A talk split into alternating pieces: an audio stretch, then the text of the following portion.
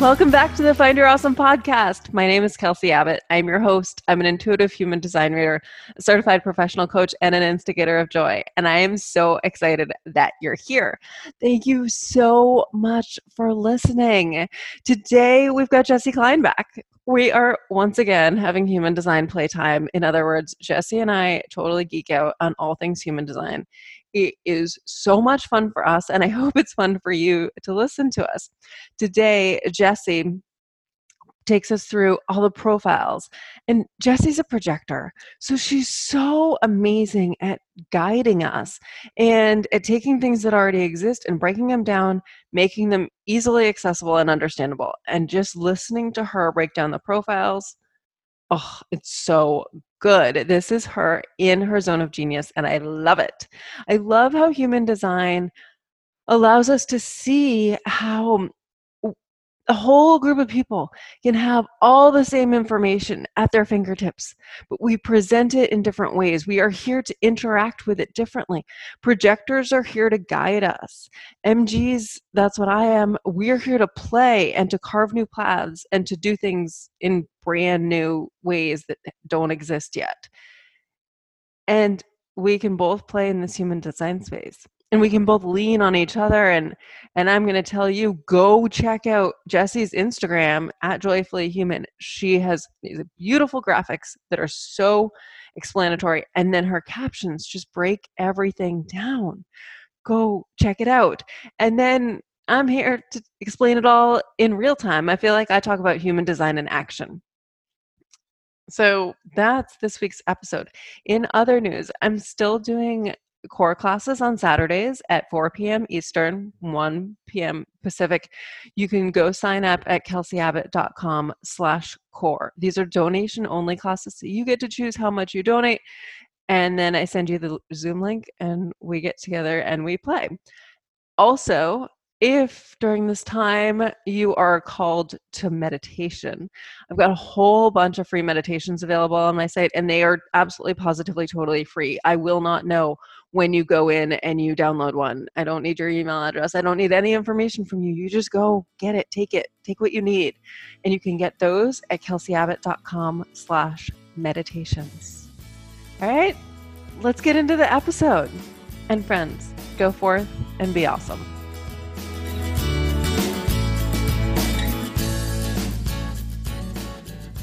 All right, here we go just playing, riffing, exploring, chatting about human design once again. Thank you for this. Round two. Thank you for having me. I'm so excited. I'm so excited. We've been having these conversations secretly, um, and it's been so fun.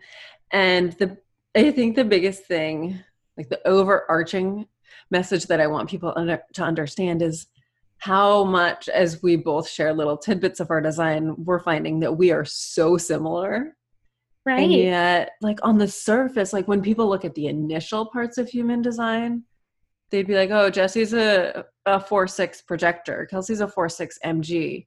Or they might not even include the 4 6 bit and just be like, projector MG, you guys are so different.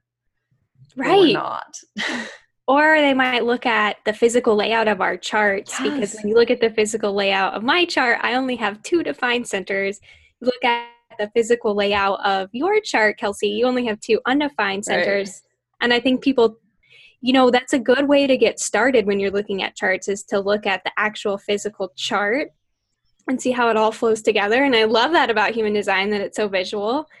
But like you said, at the end of the day, what the chart is is just the physical shell right mm-hmm. and there's mm-hmm. so many layers to it and as you start to unpack it you realize that you can you can have a tremendous amount of similarities with someone who is a manifesting generator, even if you are a projector. Yeah.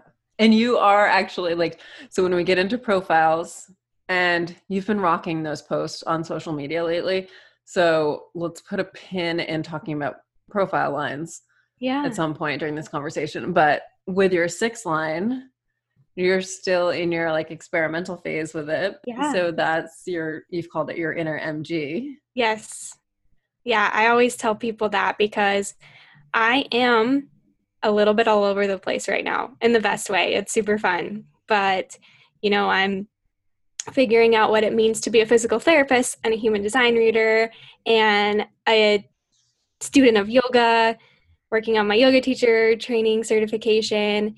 But I'm just following what feels good. I'm following what my spleen is telling me to follow, and I'm giving myself grace to not know all of the answers right now because you're right. I still am, I'm 20, I'm 28. My Saturn return is next February. So there's still some experimentation left to come. Yeah, and I I mean, I don't think it just like ends right away. Probably not. also, like as you're talking about all these different pieces of you, I'm like, yeah, this seems totally normal. I see how they all fit together. It's brilliant. You need all of those pieces to be like like it's totally logical to me. Of course, as I said to my husband the other night, I don't have any logic in my chart. That's not how I operate. I have very little logic myself. And um yeah, and you, especially having the gate 57 as your conscious sun you are going to see potential in other people and almost see the future. So there have been a couple of things that you've said to me, Kelsey, almost like visions of um, what you see in me before I even see it in myself, which is mm. super cool. I still know I know you're going to teach me breath work and I'm so excited for that. And um I've like I know you're not ready yet. Yeah. And so I've been like, okay, what other yoga teachers do I know? Like is there somebody else that I want to teach me? And the answer no. It, again, actually when we got in on I told you that the energy right now my response to it is there's just a lot of nah nah. And that's how I've been responding to like, oh, I bet I could learn breath work for that person. Nah. Like it's just wait for Jessie. Okay. oh, I love that. It's your sacral response. Yeah. Also, I think. Yeah, it is because my sacral is definitely like a like Ra said it's uh-huh and uh-uh. No, mine is much more like yes or either nah or nope. Mm-hmm. And sometimes it's nope, nope, nope, nope, nope. And it's a practice to not let that those sounds come out sometimes. Just because it's not always polite when somebody mm-hmm. asks me if I want to do something to be like, nah. Yeah. Not socially acceptable. Yeah, totally. I love that. And I love that you're taking your own spin on it because there's a lot of things in the original human design teachings that people don't resonate with. You didn't you don't resonate with uh-huh and uh-uh. And I always tell people words are just symbols. They're just attempting to represent some the experience. Words mm-hmm. are just are just symbols for experiences. They're not the real thing. Yeah, and, so, and actually uh, we had this conversation a little bit on Instagram. I, I had totally forgotten about it when you were explaining your take on this um, generators and MG's satisfaction. Mm-hmm. Can you go into that a little bit? Yeah. So I worked with a young man back when I was a full time physical therapist. And I don't know for sure if he was a generator, but at the same time, I know he was a generator. If you know what I mean, I can feel it. I can feel, at a certain point, I can feel what somebody's energy type is. And he is or was at the time 16 year old super charismatic charming um, super sparkly loved working with him. He is an athlete and his big goal was to get back to running. And he was a track and football athlete but he was really gearing up for track season. And so every day he'd come in and um, i would say like as soon as two two and a half months after his injury, he was asking me, when are we going to run again? When are we going to run again? And he was recovering from a pretty gnarly ankle injury. So, about three and a half to four months after his injury, it was finally ready for him to run. And um, so, and you know, it's kind of anticlimactic sometimes when you're re- when you're rehabbing because you have to go really slow and ease your way into things. So he probably jogged like three minutes on the treadmill at a speed of 5.5 to 6. But you could tell he was so happy. I could feel his excitement. And when he goes to get off the treadmill, I look at him and I ask him, Are you so excited right now? And he just kind of turned his head slowly and looked at me with this like cute little smirk on his face. And he's like, I'm satisfied. And right then, when he said that, I felt it in my bones. I finally knew what it meant to be satisfied. You know, it's like, I think generators and MGs definitely have this thing of being lit up and being excited, but then they also have this feeling of being satisfied, which to me is like that feeling when you like just accomplish something really big and you just did a hard workout and you're just kind of like blissed out, you know? Yeah. Oh, so that term resonates with me so much. Yeah. I think the satisfied doesn't resonate with me because my grade school gave effort grades. I'm like just remembering this right now. Give effort grades. And it was like E for effort. And there may have been like E plus and E minus. I don't remember. S was satisfactory. And like that wasn't good.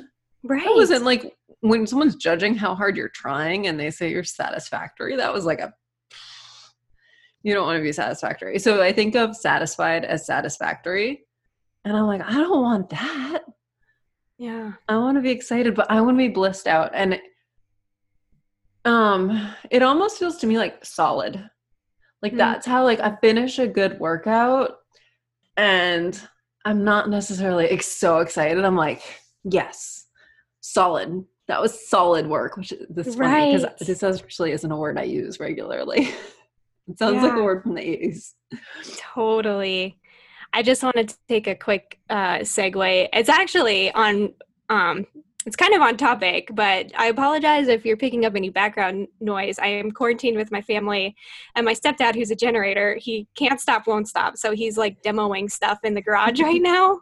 So I just bought a new microphone, and that may filter out some of the noise, but I can't always uh, filter out everything that happens. we love generators. We love the can't stop, won't stop energy yeah, he's got to find something to do, man. Mm-hmm. He's got to use it all up. yeah, all of it. I, yeah, I, I mean, I remember last time we talked, you were like, an MG has done three workouts by noon. Mm-hmm. Again, two workouts, three hours so far today. I'm I'm happy now. Now I can now I can sit and talk to you. I love it. Before I only would have been able to talk to you if you were working out with me because I needed to move. Actually, which brings me to the root. Yeah. Um. So I was talking with my husband, who's got an open root, mm-hmm. and when we walk our dog in the morning, it's like a my body is like, let's go. Mm-hmm. It's nothing. It's not mental at all. Like there, but like my body is like, like I feel the pressure mm-hmm. to we gotta go. Mm-hmm. And he's got a defined crown and defined yeah. Ajna, but no root energy, mm-hmm. like a wide open root. And so I was telling him this, and he's like, "Yeah, I don't get that at all." Yeah, that's so fascinating because my boyfriend has an undefined root, and as we shared last time, I have a super defined root. And we were we went hiking the other day, uh, pretty steep uphill climb, and we're both just slightly out of shape right now. So it was a lot for two projectors. but um, one observation that we made is that he really takes in and amplifies my root energy. So it gives him that like motivation to go. And early in our relationship, before I knew about human design, I used to get so frustrated when we would hike together because I hike all the time and he would smoke me. And I was like, what is going on? why is he smoking me? But I think that what's happening is he's taking in my root energy and he's amplifying it, and that gives him that boost and that push. And then what happens, because it, it kind of is a reciprocal thing, my root energy gives him bo- a boost. And then internally, I get motivated and say, okay, I have to keep up with him. And then I yep. generate more of my own root energy, and then I, I catch up with him.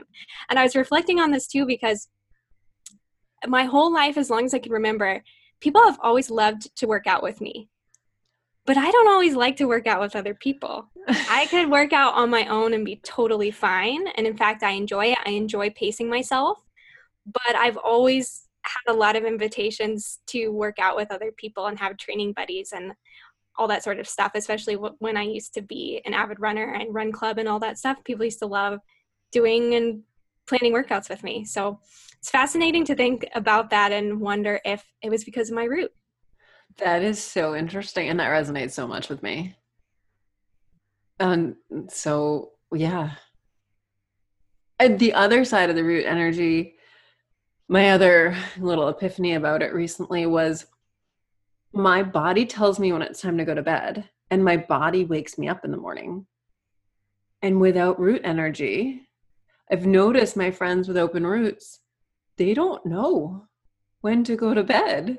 Hmm. They don't know when to wake up unless they have defined crowns, and then they're either inspired to go to bed or they like should on themselves Mhm. that they should go to bed or they should get up. But Oh, it's so it's like- it's my body that's like, time to get up. Like it's like ding up. Yeah, that is so fascinating. You asked me about that last time if I wake up in the morning with energy, and we were wondering if that was a root center trait. Yeah. And I'm actually thinking that it is now. I think for a while I was slow to wake up because I was healing some other things in my body, but now that I'm feeling a lot healthier, I'm waking up with I'm waking up with energy needing to move right away to the point of I actually went for a mile run last week. I went for 3 days in a row I did one a 1 mile run right when I woke up and I hadn't run in years, but it was just something that I woke up and I needed to do because I had the energy. yeah. And it's also fascinating that you bring up going to bed at night because my boyfriend used to laugh at me and call me a three year old because it's like I hit this certain wall in the night where I have a lot of energy and I'm bouncing around, and then all of a sudden it's a hard crash. Yeah. And especially now that I know I'm a projector, I'm really trying to wind down a lot more before bed. And I do sleep better and am more rested when I give myself that wind down time. But it- it definitely feels like I reach a certain point at the night. It's probably around like 10 to 10 to 10:30 and my body tells me, "You're done." Yeah. Yeah, exactly. I, and in, I remember in college, I'd go to a party and I'd be like, I'm going, I'm going to go to bed. Wait, can't you like wait a little longer? No, no, no. I need to go to bed right, right now. Like Exactly. right this second. Right. Like it's over. I'm done. I was always the kid who fell asleep first at the sleepover parties because I just couldn't keep my eyes open anymore. I just couldn't will myself to stay awake. All right, so then on the other side of things, I notice my husband wakes up talking. Like he's when he's Mm. awake, he's just like full sentences, full fully formed thoughts, like every things just come out of his mouth. and I'm like like my body is fine. I can I'll go do all my activation exercises and stuff like that, but I have nothing to say. Ex- oh, that's a hundred percent me. I relate to that so much. Don't talk to me. I used to have I I'm kind of getting away from caffeine now, but I used to always make that joke of, oh, don't talk to me until I've had my cup of coffee. I'm not a human being. Yeah. Yeah. I'll move with you all you want, but I have no, uh, there's, and actually people talk about how they wake up with all these thoughts, and I'm like, no. it's nice and empty when I wake up. Same. Get all open Ajna and crown.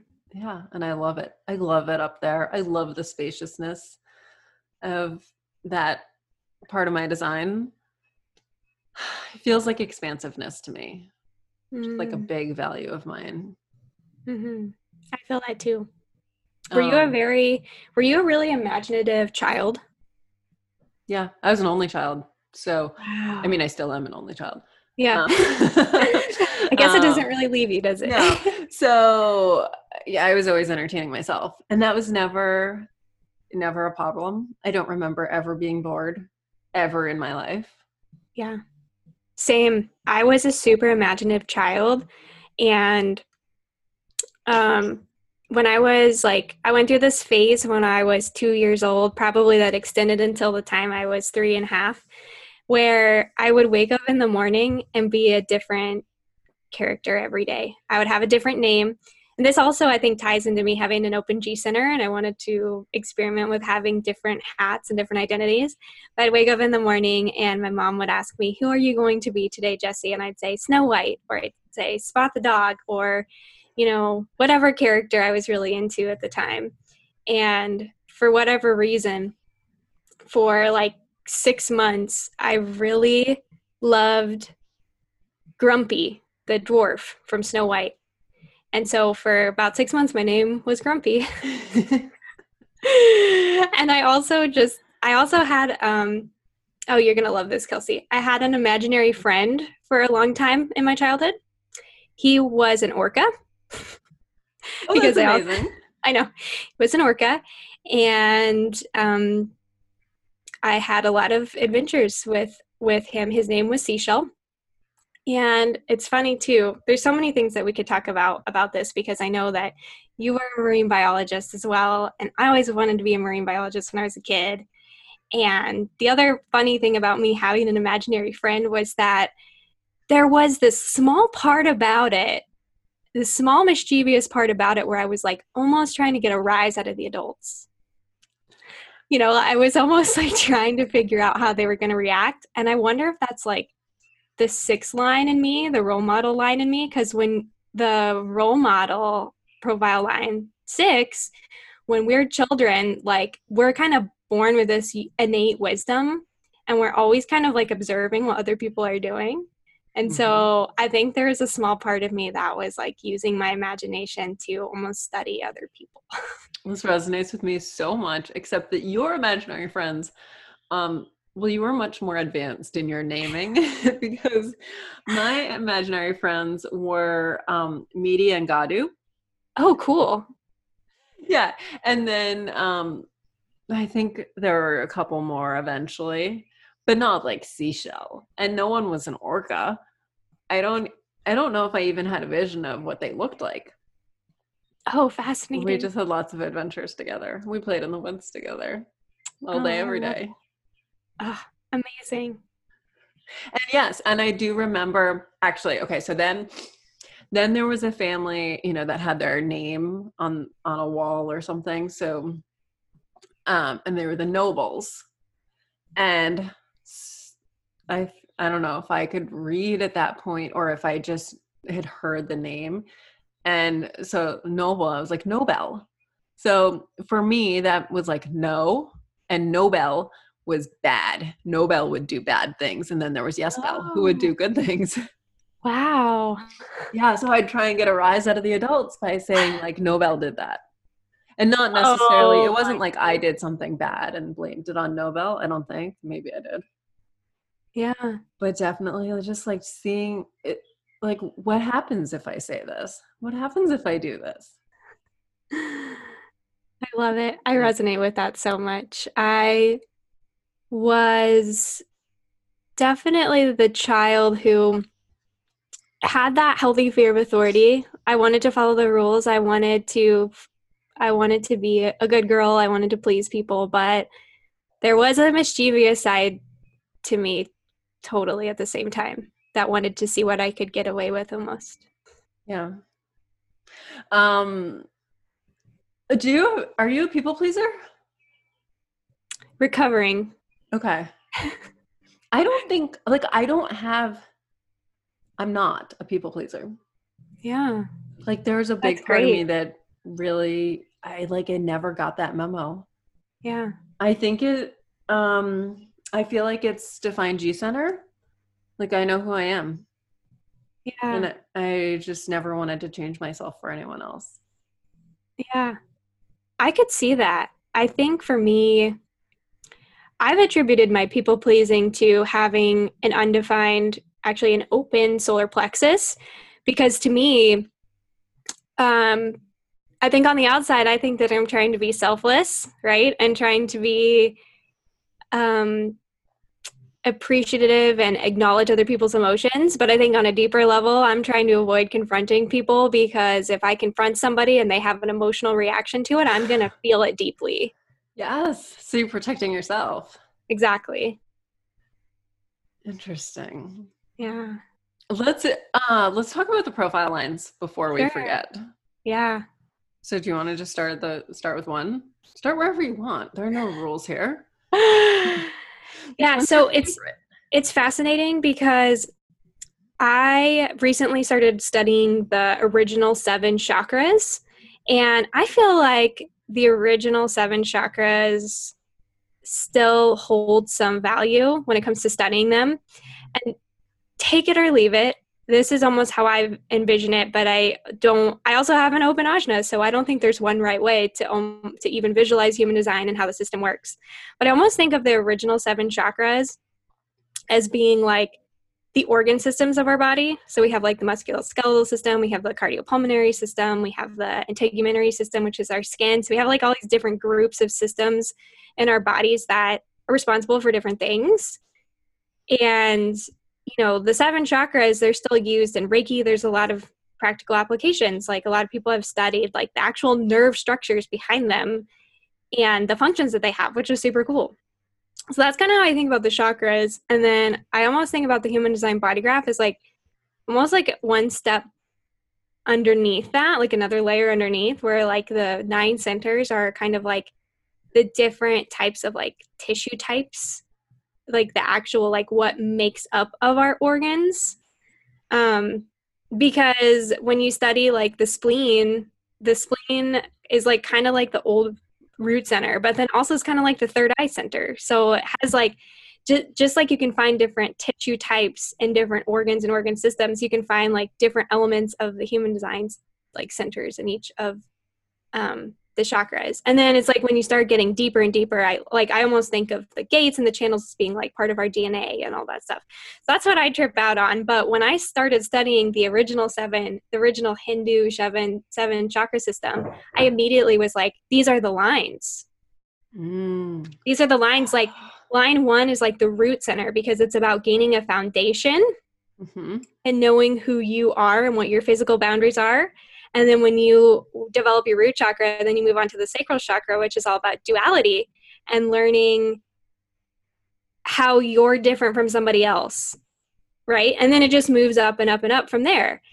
And Wait, I'm now hearing the echoes of child development psychology as well. Exactly. Yeah. And so there's a really amazing book called Eastern Body, Western Mind that ties the chakras to the um, to, to psycho- psychological development.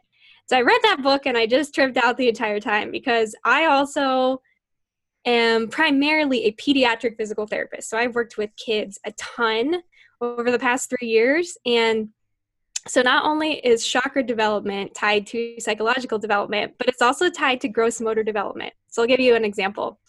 The heart chakra it's the fourth chakra up in the original. We're not talking about like the heart center in human design right, right, now. We're talking about the original heart chakra. The heart chakra is said to develop between the ages of four and six, sorry, four to seven. And that's when you start learning about giving and receiving and the exchange of energy with other people and love and all that good stuff. Ages four to seven is also when kids start learning how to throw and catch. So a four year old might kind of clumsily start to like, you know, let go of a ball, like they're trying to play with you. But then by age seven, that's usually when kids have kind of perfected the process, especially if it's something that's been nurtured in them. They can take a mature throw step to throw pattern, and then they can also catch with both hands. I found that fascinating.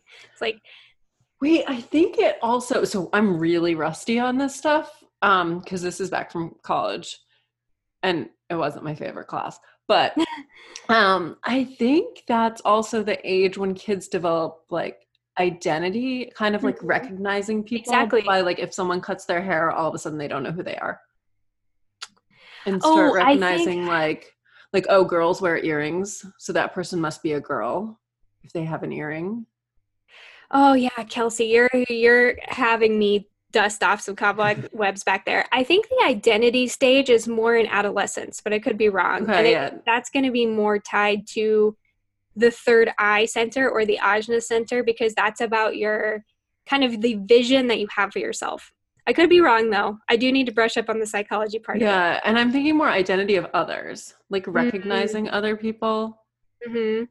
I don't know. Maybe somebody is listening and has a fresher fresher memory of this stuff. I actually had mono during um, I took child development in high school and then in college. And when I took it in college, I had mono. So everything I remember is subject to extreme fatigue. Yeah. Oh, totally. Yeah. Okay. So keep going. But anyway, so when I started studying the chakras, I saw a huge amount of correlation between um, the chakras and the lines in human design. And everything in human design is like a repeating pattern of six. And my theory as to why, because there are seven chakras, so my theory as to why the crown chakra doesn't have any correlation, anything in that pattern is because the crown chakra is like it's it's about your connection to universal oneness. So there's nothing really physical about it. So to me, it's like the line six is like where kind of like where you step out of yourself and into how you as a puzzle piece fit into uh, the universal puzzle. I know yeah. we talked about that. You had that beautiful analogy of like we're one human that is broken up into seven billion pieces. Like to me, that's what the crown is, is like connecting with that energy. So by by those um, correlations, when you look at like the line one, it's all about gaining a foundation, right? And so, like a baby, when they're developing their root chakra, they're going out and they're investigating and they're exploring the world and they're gathering all this knowledge and they're learning about themselves through the outside world, right? And then when you move on to the line two and the sacral chakra, the sacral chakra is about, um, or you know it's about duality. So it's about learning that there is a separate there are separate entities outside of myself. And the line two is often called the hermit. But the thing about the hermit is being a hermit doesn't mean you're destined to be alone. It just means that it's by being alone that you remember who you are right?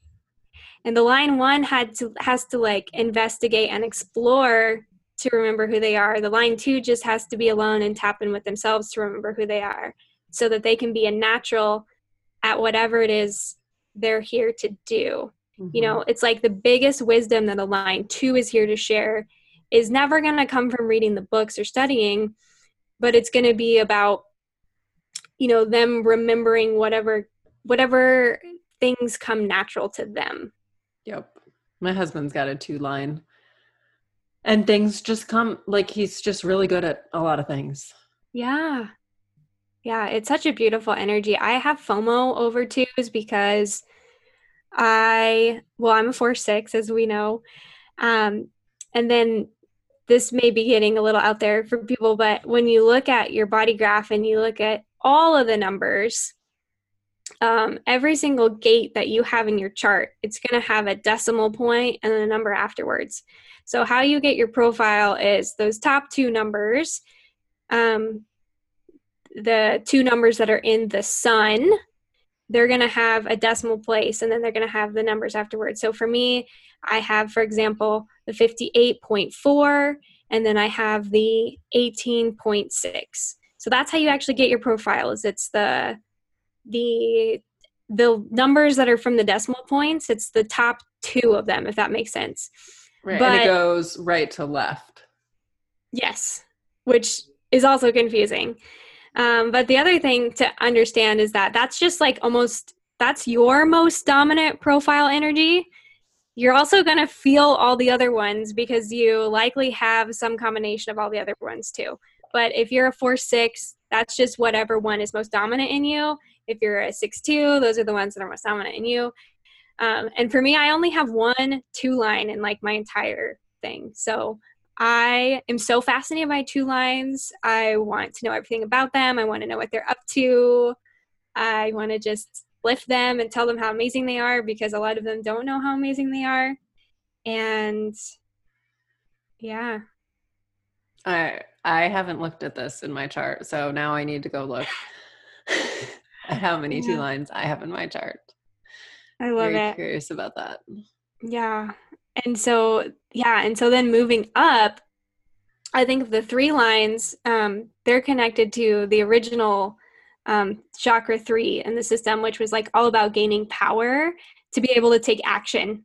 So, you know, taking everything that you learned when you were developing your root and your sacral and being able to um, like go forth in the world and make something from it. And so the three line similarly is like that person who says, I'm going to take everything that we learned from the line one and the line two, and I'm going to mix it all together and form something completely new and different. they're they're the experimenters. They're like the alchemists. They just like yeah. want to get their hands dirty. They're like the mad scientist. Exactly. I'm just gonna throw it all in a pot and brew it up and see what see what I make. Yeah, exactly. Um, my my boyfriend is a one three, so he is totally that person who goes out and he needs to lay the foundation. So he needs to do all the research and learn as much as he can.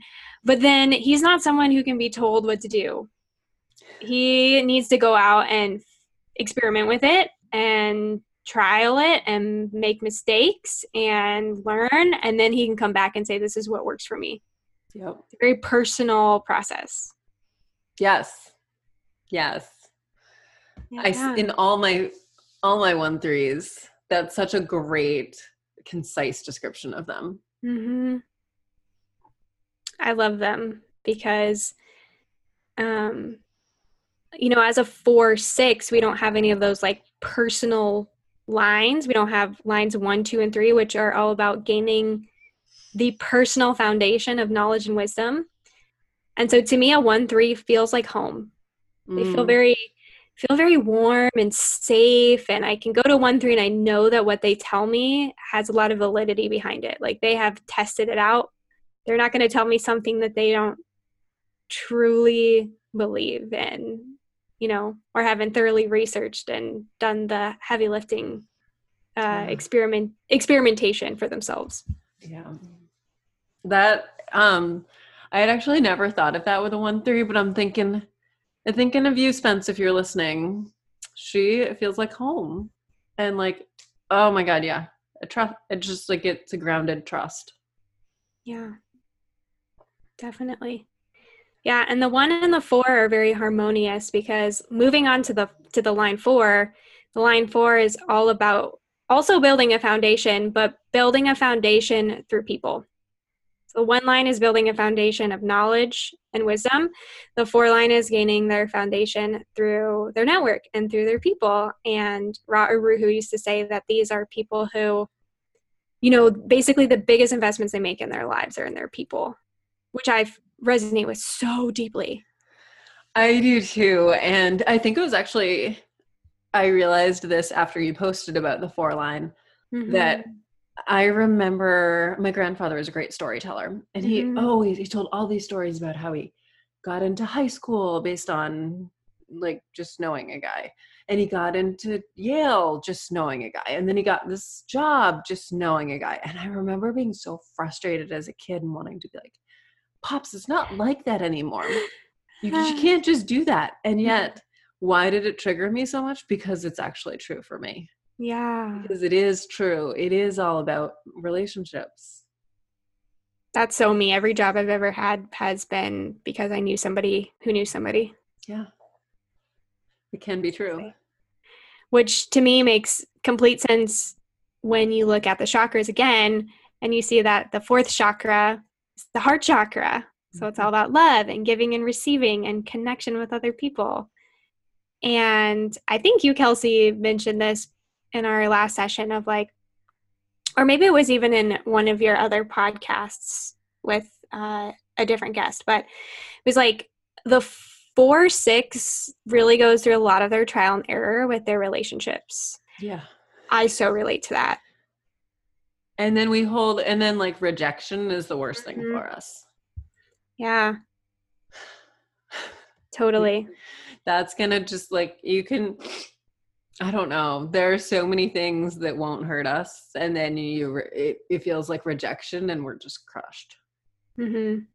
yeah i feel that deeply um yeah i actually so i think with the four, we're really drawn to, you know, trying to find our people and, you know, trying to fit in. And it really, for me, has taken a long time. Like when I was in high school, I was that person where I didn't really feel like I fit in with any one group. And this could be an open G Center thing too, but um, I didn't feel like I really fit in with one group and I would bounce between group to group. Like I was like always looking for it. And now that I'm approaching my 30s, I finally feel like I'm starting to find my group and my network and my people. But it has just taken so long to find that. So I remember in college, I was a swimmer, and my college had co ed fraternities. Mm-hmm. And it was kind of a like, no, swimmers hang out with swimmers. And Yeah. people in fraternities don't hang out with swimmers, and they don't hang out with people in other fraternities. And I was just like, what are these rules? No, Right. none of that is for me. And I had friends in all the different groups. And I always I needed that. Yeah. And I Same have a here. defined G center.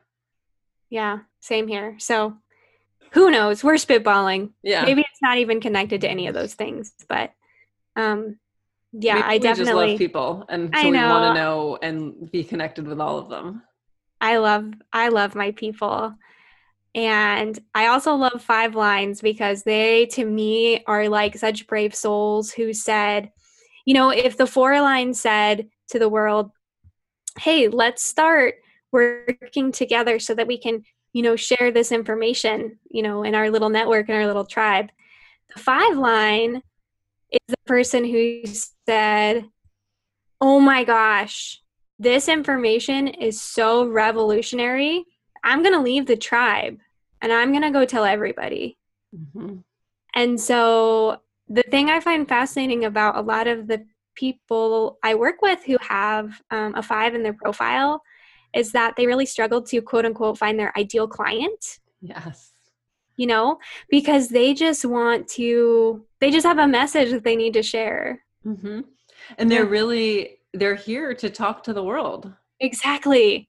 It's like I, I tell them it's like you could talk to your Uber driver almost the same way that you could talk to your best friend, and Mhm. strangers will just tell you things yeah. Yeah. because because of your ability to communicate and connect. And so again, to me, also makes total sense that this is connected to chakra five, which is the throat, about being the messenger. And that's so interesting because actually I'm thinking of one three five in particular who's got an open throat. Mm-hmm. And so it that five energy, five line has the energy of the messenger. And yet you don't need to have a defined throat center exactly. to be the messenger. In fact, it's almost like you're more likely to be the messenger if you have an open throat. Oh yeah, exactly. Okay, so let's talk about this for a second because this is um, something I've personally worked through. I have an open throat, and I used to use it as an excuse to not show up on Instagram stories. um, because honestly, having an open throat, it can be challenging sometimes because I really do feel like sometimes I need to have other people pull the words out of me Mhm. and I have times that I feel like I have everything to say and times where I have like nothing to say. And I think of people who have a defined throat, it's almost like you guys constantly have the energy from which to speak, or you have, I guess I should say, more consistent energy from which to speak. But it's like your words are kind of curated and almost filtered. It's like you have a unique filter because it's your voice, right? But for me, having an open throat, there's no filter. It's on and off. Mhm. That's it. And whatever comes out of my mouth is not always going to be the message that's for me or from me, but could be like a message that's from somebody else, like because I have an ability to speak for other people. Um, I have a girlfriend who is a counselor, and she is, um, she is an amazing human. She mostly works with children, and her throat is completely open. She has no gates there, and she has an incredible ability to speak for these children.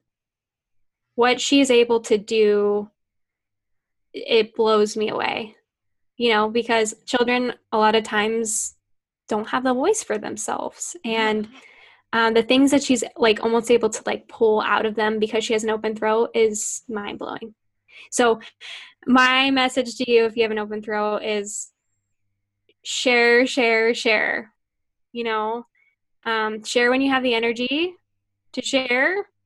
When it feels forced, don't share. But you still we all have a voice all have a voice i think that does get confusing for people too. They think like wait i'm not supposed to speak? No yeah. no no. Listen just just rewind this if you need to and re-listen to what Jessie just said. I yeah i struggled for a long time. That was one of my biggest fears was the fear of saying the wrong thing or the fear that my words were going to be misinterpreted. And the irony is that I think what helped me really work through that was having an astrology reading that I didn't resonate with. And I'll tell you why. So, I wouldn't say that I didn't resonate with everything that he told me. I resonated with, um, there's a couple things he told me that were crazy accurate. And then there were some things he told me that were not true. And when I was reflecting back on that reading, I realized that what he told me was like an opportunity to strengthen my intuition. Mm-hmm. And so it really dawned on me in that moment that we are all humans and we are all channels, I believe. And what I'm here to share, it's either going to resonate with somebody so much that they're going to use those words as validation to be who they know they're here to be, or they're not going to resonate with it. But guess what? By not resonating with it, they're strengthening their own inner wisdom. So, in a sense, like there's no such thing as saying the wrong thing to somebody. Both both pathways are going to lead to them discovering who they are.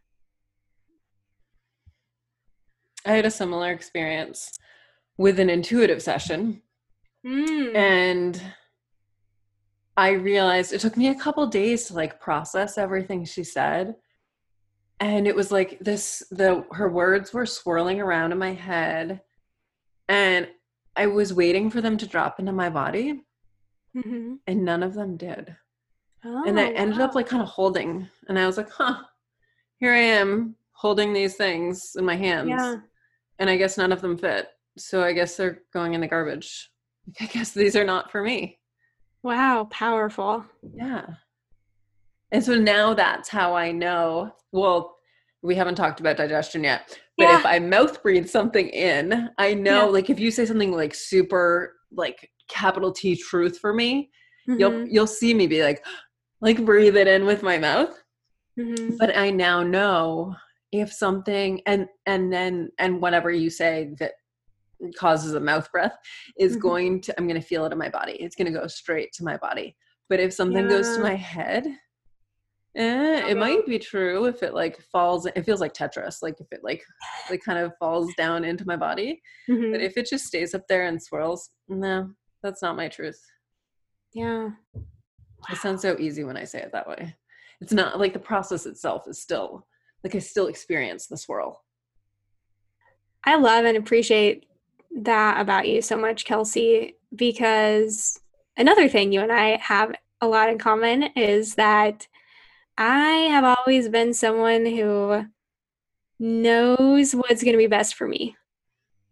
And I'm very stubborn and even if it's a an individual who's in an authority position or if they're an expert or a guru, I'll know immediately because I'm splenic I'll know immediately if that is for me or not. And it's before I found human design, that was very difficult to communicate with people because we live in a world where we're taught to give our authority away. And I worked with so many people as a physical therapist who didn't want to tap into their own inner wisdom. They just wanted to be told what to do. And that was such a foreign concept for me because like I just said, you know, you and I are people who know what we need. So I love that this is a system where we get to really teach people how to tap into that because I've always wanted to be able to teach other people how to arrive to clarity in the in the way kind of like in the way that I arrived to clarity, but also not in the way that I arrived to clarity. Arrive to clarity in the way that it's whatever they need for them because we're all unique.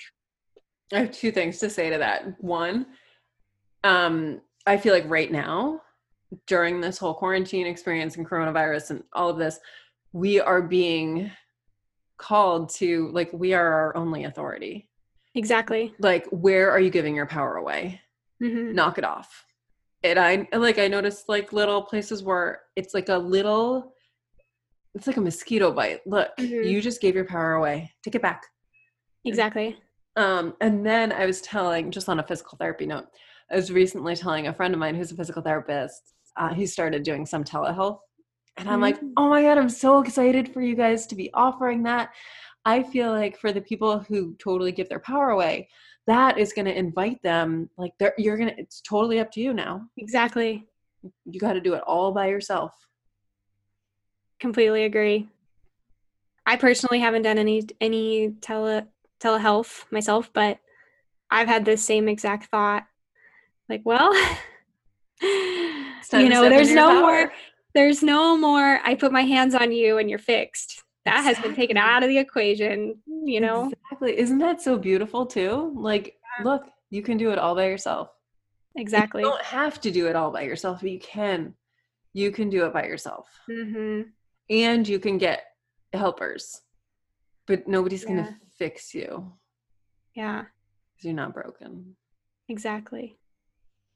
All right, line six. Yeah, line six. So, line six. Um, so if line five is the messenger, I think of line six as like you're here to embody it. You're here to be it. When you move into line six, it's a lot less about telling people what to do, and it's more about just going forth and being your vision of whatever it means to be an ideal human for you. And I had a conversation with one of my good friends. He's a six-two. He is such an amazing person, light worker. And he was talking about how um, he was struggling to share a certain point because he teaches about what's called the themes of consciousness, which are kind of like steps towards enlightenment. And I almost think of like each uh, each theme of consciousness is kind of like the um, kind of like the measure of your vibration. So if human design is like how your energy is created, themes of consciousness is like what theme of energy you're emitting and creating. So I think that they work together beautifully. But we were talking about how like when you reach the higher themes of consciousness, like it kind of gets to be a trip because when you're in a theme of like love and lasting happiness and inner peace, um, for you to say that that is the ideal is actually kind of a trip because then you're actually projecting your own judgment onto that statement, which is a lower theme. Mhm. So we were talking about this and how to share that with people. And I said, well, Matthew, you don't have to explain it to people, just be it. And he had, a, I feel like he had a huge light bulb moment. He's like, oh, okay. Because that is, like, in a sense, like, I think the six line in a nutshell. The six lines we go through a period of our lives as a three line. So, what Kelsey was talking about in the beginning about me and going through trial and error, first 30 years, we kind of live like a three, but we also don't have that like kind of built in resiliency measure that a three has. Because a three, it's like they can experiment all day long and be happy. Like, we don't really have that so much. We're just doing it as like almost a means to an end. And then as we approach 30, we start to remember that we have innate wisdom within us already and that we don't have to experiment so much anymore. And so between ages approximately 30 to 50, we kind of, um, they call it going onto the roof. We go up onto the roof of the house and we get to like focus on ourselves and observe other people. And again, this line I think is very visual. It's about having kind of a vision, it's about looking at what other people are doing. And so that's why I think it's very connected to the third eye or the shock, the chakra six. Um, so yeah like i said that second phase we're kind of on the roof we're observing other people and then we get to come off the roof later in life and be this like role model but again it's not about being a role model and telling people what to do it's just you embody it and the people will follow Mm-hmm. So, okay, I want to say things right now, but all I can Do say it. is yes because Yeah. my body resonates with everything you're saying, Mm, but my brain has nothing to contribute. Like my head has not. I have no words. Beautiful. Because because actually my my intention for I don't know what year it is. I mean, I know it's 2020 now, but I don't know when I chose embody as a word. But Yeah. it was my theme for the year. Wow. really interesting. I, and this was before human design. Wow. That's amazing. And I feel like it's that. still a theme. It's actually human design helped give me permission to, you don't have to talk about it, just embody it. Exactly. It's kind of the Funny way I'm story. always like, just go play. That's oh, basically Oh, yeah. when I don't know what to do. It's like, just go play. I love that. Yeah, you get to just be it. You know, and the funny thing about the six is that even though we go through this long process and we we ourselves become conscious of the fact that we're a role model later in life, other people are always kind of sensing that we're role models when we're in when we're doing our magic things, when we're playing, like you said, Kelsey. Um, funny example of this. I when I whenever I go hiking, without fail, I always get asked for directions. Every time. And I always ask other people, "Hey, when you go on hikes, do other people ask you for directions?" Never. I get used to stopped and asked for directions all the time. I used to get asked directions to the pool in college. Always. Yeah. People just come, and I thought it was like, oh, wow. So I've got really uh, obvious swimmer shoulders. Yeah. Well, swimming is one of your magic lanes, right? Yeah. For me, hiking is one of my magic lanes. So when I'm in my magic lane hiking, people sense that I am like an authority of hiking somehow. Mm-hmm. Even if it's a trail I've never been on before, they they sense this like this girl knows what she's doing because she's doing it. And I always get stopped and asked for directions, and it used to irritate me. But now that I know that I'm supposed to be a six line, I'm supposed to be a role model, I just chuckle. And uh, so I think we've talked a little bit about like all the, I don't know what word to insert there, but uh, the experience of being a four six. So like right now, we want to, we love our people. We want to be with our people. So like our people are on social media. So we want to be on social media, but then we don't. And then I think I told you about how what I realized about my relationship with email Hmm, is when I send an email to my list, I really want responses, yeah. but they see me as a role model. They see me just as dropping wisdom for Ah. them, and so I don't get I don't get much interaction with my emails. I get it on social That's media. So fascinating. Once I realized that, that helped me release. It would help me realize one why I don't really like email, and two, like oh oh okay, well I can't change that. So okay, I'll just try and drop wisdom in there.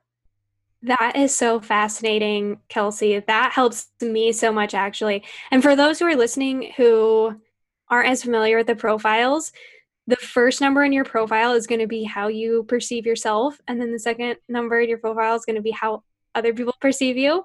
So for Kelsey and I, like we perceive ourselves as the opportunists, as the networkers, as the people's people. Like we just want to be around our people. And then other people are going to perceive us as the role model. And that's hilarious because I have noticed that people will reach out to me in messages on Instagram and almost like not really know what they want to ask me, but just know that like that they're there for the wisdom. And so what I've started doing, especially because I have a lot of other coaches who follow me, you know, life coaches, health coaches, counselors, all, you know, all sorts of different um, you know, lovely individuals who are here to be of service for other people.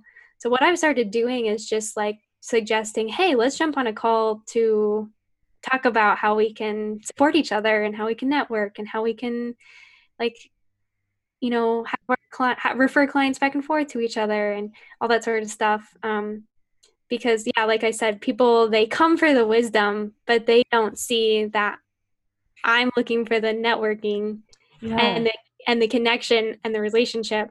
So like sometimes I have to get the ball rolling on that part. Mm-hmm. That is such uh, that just resonates deeply because like no no no i want to connect with you Yeah. i don't want to just give you information that doesn't light me up but Yeah, like exactly. let's let's get the energy flowing both ways heart to heart Exactly. And you can see where, you know, I'm a projector. And so I think a lot of other projectors are sometimes hesitant because they're like, what's an invitation? Do I have to wait for the invitation? But for me, that feels very healthy and correct for me to almost like, I don't even want to say initiate, but, you know, just to reach out to someone and say, hey, would you love to have a call? Um, and just chat about how we can support each other because I'm not going into it with expectations of they're going to buy anything from me or that we're going to have this wonderful relationship. I'm just going into it with like, let's connect because I'm a four line and I just want to connect with you, you know? Mhm. yeah um i forget what i was going to say about that so i'm not going to say anything but that makes perfect sense as a projector i'm realizing that this might be a good spot to end this episode Yeah. and it might call for a round three yeah, because we could talk about digestion for an entire hour. yeah Um, environment yeah, we could talk about that for probably an hour. So I agree. yeah so so jessie's coming back Surprise. yeah um i just love nerding out on human design with you Yeah, thank you so much for having me. I love connecting with like-minded souls and um, I think you mentioned in another episode with somebody else that um, you're like we haven't even hugged in real life, but that doesn't resonate with. Yeah, Like, it doesn't, yeah. it doesn't re- register for me. And I feel the same same way with you. I feel like uh, our energies have hugged.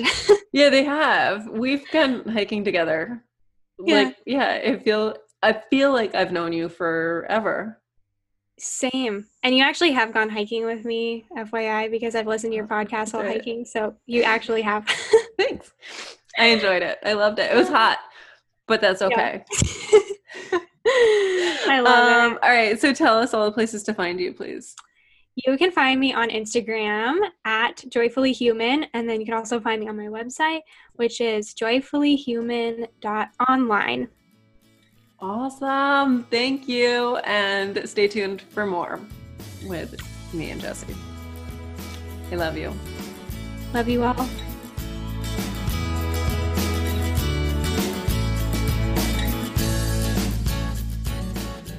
Yay. Thank you so much for listening. I hope you enjoyed that. I hope you learned a ton and I hope you're excited for more because we absolutely positively will have to bring Jessie back because the two of us have so much fun and we keep thinking of more things we need to talk about when it comes to human design. So please go check out her Instagram for all things she's doing, tons of live classes, all the things. She's at Joyfully Human. Give a shout out to me, please, on Instagram. I'm at Kelsey Abbott CPC. And if you would like a human design reading with me, please go schedule it at kelseyabbott.com slash human design. There you can schedule an individual de- reading, as in you, me, your chart, or a partner reading, which is you, me, your partner, and your charts.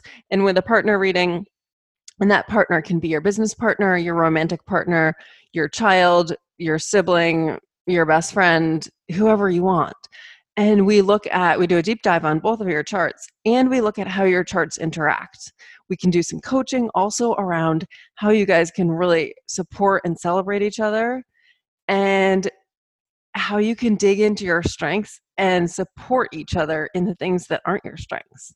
It is so much fun. I love it. It is ultimate human design playtime. And remember meditations totally free are available at kelseyabbott.com slash meditations. And core class every saturday at 4 p.m totally virtual. Come via zoom. You can come from anywhere in the world kelseyabbott.com slash core to sign up for that. And finally you guys have been feeling the nudge to do some solo episodes. So i've got a bunch brewing and i think that's what i'm going to have for you next week. We shall see have a wonderful week. I love you. Thank you for listening. Be you, be shiny, be sparkly, be bright. Remember, you are light, and go forth and be awesome.